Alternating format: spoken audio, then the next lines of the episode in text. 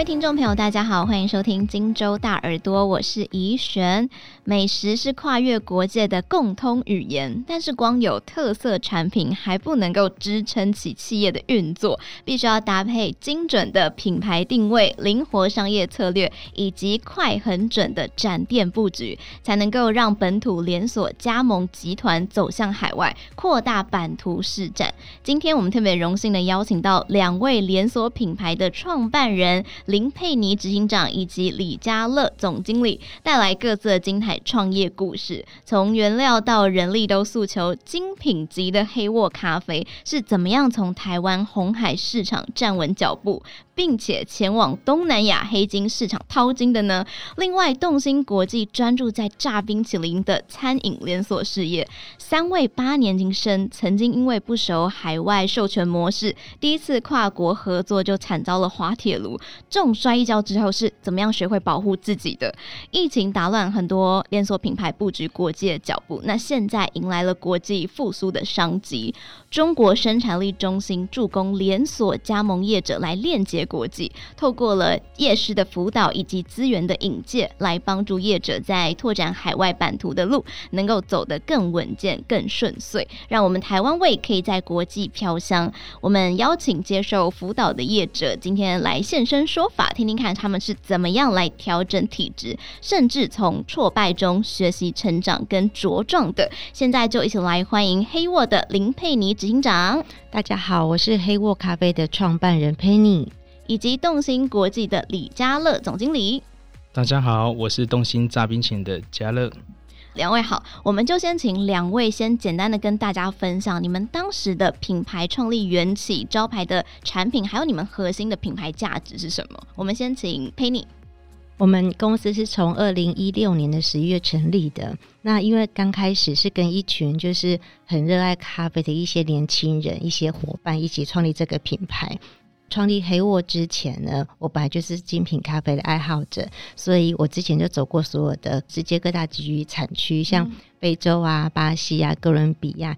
在精品咖啡花的时间特别的多，就是我本身也是 SCA 的精品咖啡学院的一个讲师，所以我可以发放所有的认证。也是因为这样子，在那时候其实很少人懂精品，为了想要分享精品，所以跟这群年轻人一起创立这个品牌，希望可以用精品咖啡这个连锁企业推向全世界。所以是因为自己本身就很喜欢喝咖啡，尤其是精品级的咖啡，就跟大家一起创立了这个黑沃咖啡品牌哦。那动心这边呢？呃，我们创业伙伴原本都是在船厂上班，然后我们很努力工作，只是发现薪水提升的很慢。然后偶尔经过家里附近的地瓜球摊，发现那个摊贩的收入竟然是我们两倍。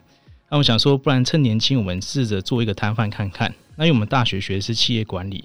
就觉得要挑一个独特的产品，我们才有机会。就趁年轻试试看，不要让自己后悔。招牌产品就是炸冰淇淋。那我们个人的品牌精神呢？我们写在我们公司的墙上，就是一辈子做好一件事就够了。所以你们一辈子就是要卖这个炸冰淇淋？没错，一路走到黑。那两位都刚好是在二零一六年的时候创店的，不久之后呢，就往海外发展，像是黑沃嘛，就是在二零二一年的时候走向了海外展店。针对海外展店部分，你们是做了多少的准备呢？可不可以跟大家分享一下准备的这个过程？其实我们一开始用 HWC 这个三个英文字母，就是希望说 Happy World Cafe 就是要走向海外。我觉得一开始的定位很重要，比如说精品咖啡。当我们走出海外的时候，我们怎么样强调精品？怎么样跟当地的客户去做一些沟通？所以呢，我们一开始展店的时候，我们的门市的储备的美式咖啡就用国际咖啡评鉴就拿到九十一分。那今年还拿到九十二分的一个高分。其实大家只要觉得说，哎，ninety plus 以上，觉得那个是一个分数很好、品质很好的一个咖啡。所以我们一开始用定位去跟他沟通说，我们做的是精品咖啡。然后我们自己在巴拿马也有自己的庄园，所以我们有来自自己的咖啡，加上说我们本身有个咖啡学院，所以可以教育所有人怎么样大家懂咖啡。在一开始我们有接触到那个商业发展所，他们给我一些协助，就是我们在开始第一次加盟展的时候有认识到他们。其实你新创的一些企业，不管是财务啊还是营运啊，很多事情都从来都没遇过的。三个发展署有找一些顾问来协助我们，就是说，可能你可以参考一些过去谁走过海外一些经验，就有这个，然后去开始发展自己写一些计划怎么做。但你要写得好，他们才会觉得认可，才会资助你，才会投资你。所以我觉得这个部分也是蛮重要，就多请教一些专家。所以其实你们一刚开始就已经做好了很多准备，因为像是刚刚 Penny 有讲说，你们在国外就已经有自己的庄园了，是，然后再加上这个商业发展署提供很多的协助，让你们可以很顺利的到海外去做发展。那动心国际的部分是什么时候开始有到海外展店的想法？其实我们一开始啊，从来没有想过会有今天。哦，我们就是路边摆摊，说真的啦，那时候刚开始摆摊，连有没有明天都不知道。所以我们就是一步一脚印走着走着，发现哎，这个产品有越来越多人喜欢，我们好像有一些机会，也有一些人想要跟我们合作去海外，然后慢慢接触到商业发展署这些计划，看到商业发展署有辅导很多品牌去做这方面，我们也是在这个机会上面，就是跟 CPC 跟商业发展署合作，然后来做这个海外的布局跟撰写。刚刚嘉乐就是有提到说，商业发展所有很多的计划嘛，那可不可以跟我们分享说，你当时怎么会知道这些计划？然后实质他们提供了哪些的帮助呢？我们自己呢，因为是属于没有资源的创业者，所以我们很努力的去找资源。在搜寻的过程中，发现哇，商业发展署非常多的那个补助计划，甚至是一些很好的专案，都可以帮助到中小企业或者我们这样的创业者，包含什么 SIR 也好，还是说这个我们参加连锁辅导计划。那我自己就连锁辅导计划经验跟大家分享，就是我们一开始在拟定海外合约上面，真的是瞎子摸象，不知道怎么做。直到我们参加这个计划，这计划让我们可以去请一个很专业的连锁顾问，然后他就告诉我们。连锁应该要怎么样做？你的架构是什么？你的海外代理要怎么样谈？最难能可贵的，我觉得是实战的经验。就是这个顾问呢，还陪着我们一起去跟客户洽谈。有时候客户跟我们谈的时候会说：“哎，我可以帮你做到多大多大？你交给我，你前面先给我低一点的成本，我告诉你我有多少人脉哦，我一做以后就不得了。”而我们年轻人哪会知道说他到底有多少实力？嗯、但顾问就很有经验。哦，那你的资源是什么？你的资源有多少？像我们曾经遇到大陆的客人说，哦，他在大陆人脉多广多广。刚好我们那个顾问有非常丰富的大陆做生意的经验，然后一问就知道，哇，其实那个客人他其实只是吹牛，骗子。对，其实是是膨胀而已。这些都不是我们其实一个创业者会有的经验。顾问在跟我们一起洽谈过程中就知道，我说，哎，顾问会问客户什么样的问题？我们该怎么样去筛选客人？有时候啊，因为我们缺乏资源嘛，所以有顾客来就觉得把握每一个机会，但有些机会其实是不好的机会，会浪费我们彼此的时间跟心力。所以有时候懂得去挑选合适的缘分，这是一个非常宝贵的经验。这是我们在这个商业发展署跟中国生产力中心加这次顾问协助之下获得最宝贵的资源。这个真的很不错啊，因为人生地不熟，在国外你根本什么东西都不知道，也不知道他到底是在讲真的还是在讲假。就像刚刚嘉乐提到说什么在对岸可能做发展啊，就没想到原来是欧北共哎，还好有顾问这个角色，才可以让你们在海外发展比较顺利。嗯，没错。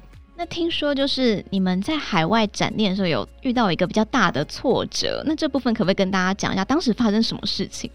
最一开始有一个蛮让我们震惊的是说。我们那时候有一个台湾人想跟我们合作，然后想要拿我们品牌去大陆发展，那我们还在洽谈的阶段啊，他就偷偷拿我们商标去大陆注册，那这是完全未经许可的。还好在那个时候及时的发现，把它挡了下来，不然真的还蛮危险的。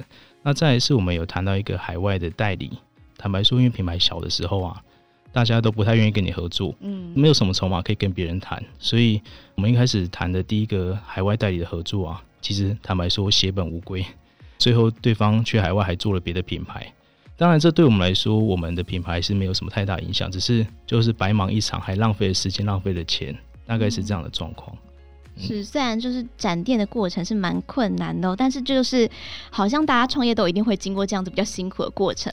那想问一下黑沃咖啡的部分，你们一开始是先选择东南亚的市场做发展嘛？在发展这个过程当中，你们有遇到哪些困难？可以跟大家做个分享。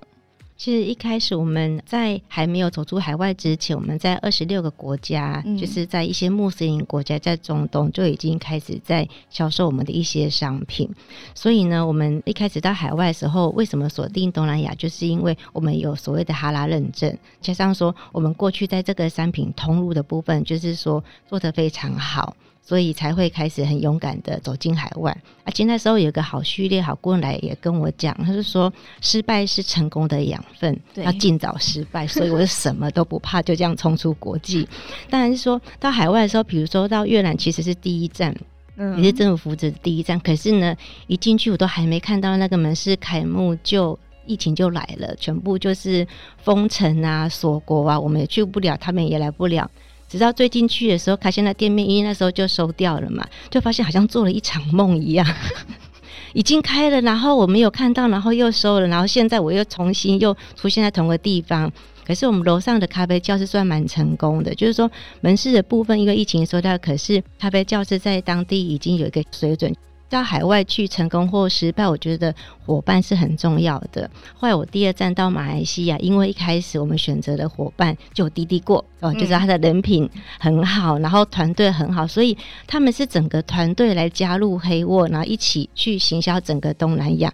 所以很快的在未来我们也展店，本来是开第一间而已嘛，最近会连续开两三家，会到四家。等于说，我们当地的规模就是只追当地的星巴克，星巴克也只有四家而已。哇，对，所以我觉得慎选一起做的伙伴很重要。但最重要的是一开始我们有派我们的策略长过去那边一起协助，等于说我们是一开始一起把这个公司做起来，并不是说单纯只让他们代理去做，是一起共同组一个新的公司在当地一起扩张。那在这展店的过程，商业发展所有给什么样子的实质的建议帮助？这样子？除了说给一些资金啊，蛮不错的，就是可以让你去一开始，比如说落地人员的安排、机票什么之类的，这些最基本。可是我觉得比较多的是，因为中间认识蛮多顾问的协助啦。虽然说已经辅导期都经过了，可是我三不五时我还是会。打电话去吵一下这些有所谓的资源，那这个部分其实你要遇到的时候，你才会知道你要问什么。很少说一开始全部都想清楚，创业没有想清楚的，所以失败是自然的。只是说真的要挑战，就是怎么样用最少的成本把这些失败给修正，然后努力再重新出发。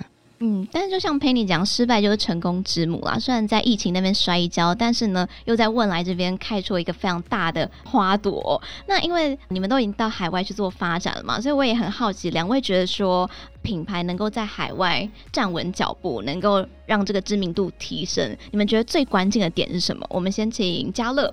我个人认为啊，就是做餐饮业啊，我们常常自己内部在讲，就是君子务本啊，本立而道生。所以把自己的本职做好，其实就是能够站稳海外或者是各国市场最重要的一个关键。坦白说，一个炸冰淇淋，小小一个炸冰淇淋，我们已经投入超过一亿的资金，就为了把这个炸冰淇淋做好。然后我老爸知道这件事情的时候，差点晕倒。其实每个环节都很希望做好。冰淇淋有好多种不一样的材料，饼皮也有很多种，储存温度是多少，设备是怎么样，这都需要经过很多研究。那我们也是因为。真的热爱炸冰淇淋，一辈子只想做好这件事，所以资源都投入在炸冰淇淋上面。然后我们觉得，在炸冰淇淋目前在海外，我们那个新加坡樟宜机场展店啊，获得一个非常热烈的回响。其实出乎我的意料之外，呃，那间店的销售量竟然是我们台湾的大概十倍哦。很多顾客都有给我们一些留言跟评价，最常遇到顾客问的问题都一样，大家都问一个问题：什么？他们说。可不可以离我近一点？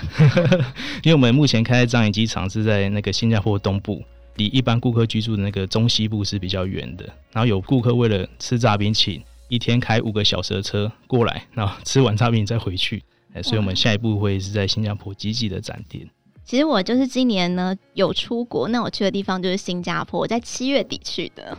就我在江宜机场看到动心炸冰淇淋，那时候是我第一次看到动心炸冰淇淋。我在台湾其实还没有看过，就跟店员就稍微小聊一下，他就说他们就是 from Taiwan。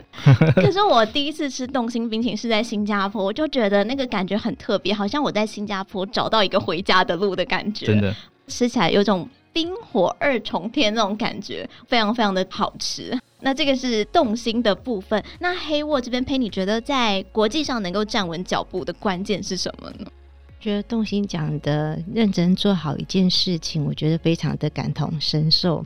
这句话也是我们一直在做，就如何做一杯完美的出杯，找到好的原物料，然后怎么样让我们的咖啡师可以在每个环节，不管是水温的一些萃取啊、研磨，然后跟客人的沟通，怎么样做出最好一杯，找到最好的原物料给我们的客人，是我一直努力在做的事情。所以我大概一年杯测了几千杯咖啡，就会找出一些基底，然后去做一些拼配。可以用这些原物料做出能达到客人所期待的那种风味。比如说，我最近就做一个呃黑艺妓，我可能就是哥伦比亚跟伊索比亚的艺妓做一个混搭，结果拿到九十五分的高分。消费者也是因为这样子信任我们，然后很喜欢我们的商品。所以呢，我觉得这黑沃这七年来最大客人给我的鼓励就是：哎、黑沃咖啡好喝。其实你要做出好喝这两个字真的是很困难，不是一个月两个月，你要持续持之以恒的让消费者知道说你的风味真的很好，所以用风味去征服全世界，这也是我正在做的事情。你说我有什么比较厉害的什么策略什么之类的，其实就是做好那一杯咖啡，我觉得是中心思想，怎么样把努力做到最好，这个就很重要了。我觉得餐饮业最想要听到的两个字就是好吃了，是的，是很简单，可是听到你会觉得很感动。那台湾的品牌要走出国际不容易的是，因为每个国家的文化不同，然后他们喜欢的口味也不同，所以你们到国外之后有去做什么样子的调整吗？家乐这边那时候跟新加坡的伙伴跟顾客做调查的时候，发现他们非常喜欢台湾的味道。可能跟他们平时吃可能比较甜，那、欸、我们台湾吃比较减糖，嗯，但是他们就想说，就是想要台湾味，所以我们过去的时候其实没有做任何的调整，因为他们就想要这个味道。吃了之后发现，其实哎、欸，大家接受度也都蛮高的。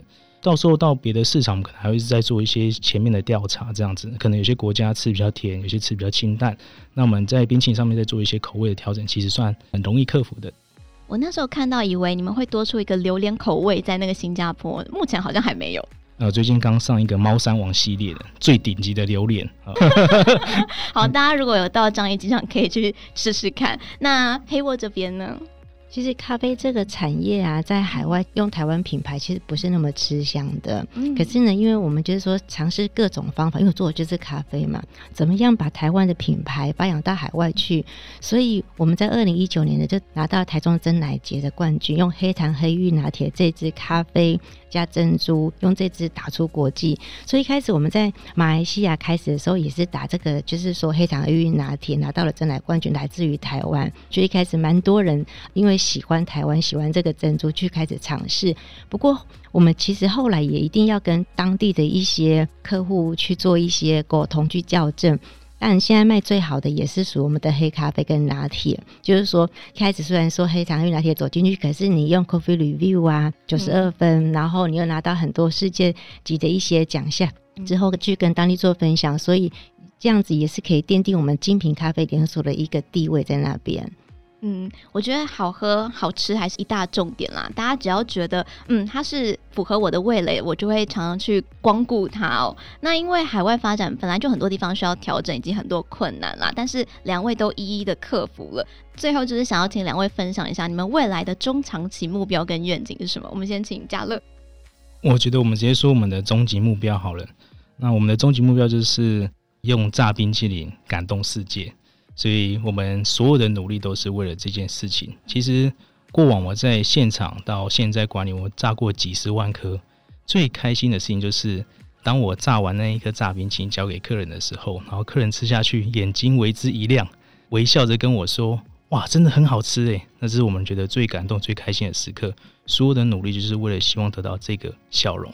这个已经达到了，哦、这个呃还没有到全世界，所以对。感动世界，因为我记得我吃的时候，我就是这种反应。太棒了！那黑沃咖啡陪你这边呢？过去几年就是把世界最好的咖啡引进台湾嘛。那我们现在也希望说，把台湾最好的咖啡带出全世界，不管是台湾的咖啡还是台湾的技术。那我们一开始做这黑沃咖啡有你的咖啡，就希望说，帮我们的消费者找到属于他自己的风味，用我们的风味去征服它，征服全世界。那这是我的梦想。两位都是希望台湾的味道可以飘香在国际哦，让更多人可以吃到我们的台湾味啦。那我相信两位都可以很快达成自己的目标，因为你们的品牌特色啊以及策略，再加上商业发展署的协助，一定能够不断去扩大自己的市场版图的，让我们台湾的美食可以让国际更多人看到。今天真的是非常感谢黑沃咖啡的 Penny 执行长，还有动心国际的嘉乐总经理的分享，也谢谢各位听众朋友的收听。那我们就下次再见喽，拜拜，拜拜，谢谢。拜拜。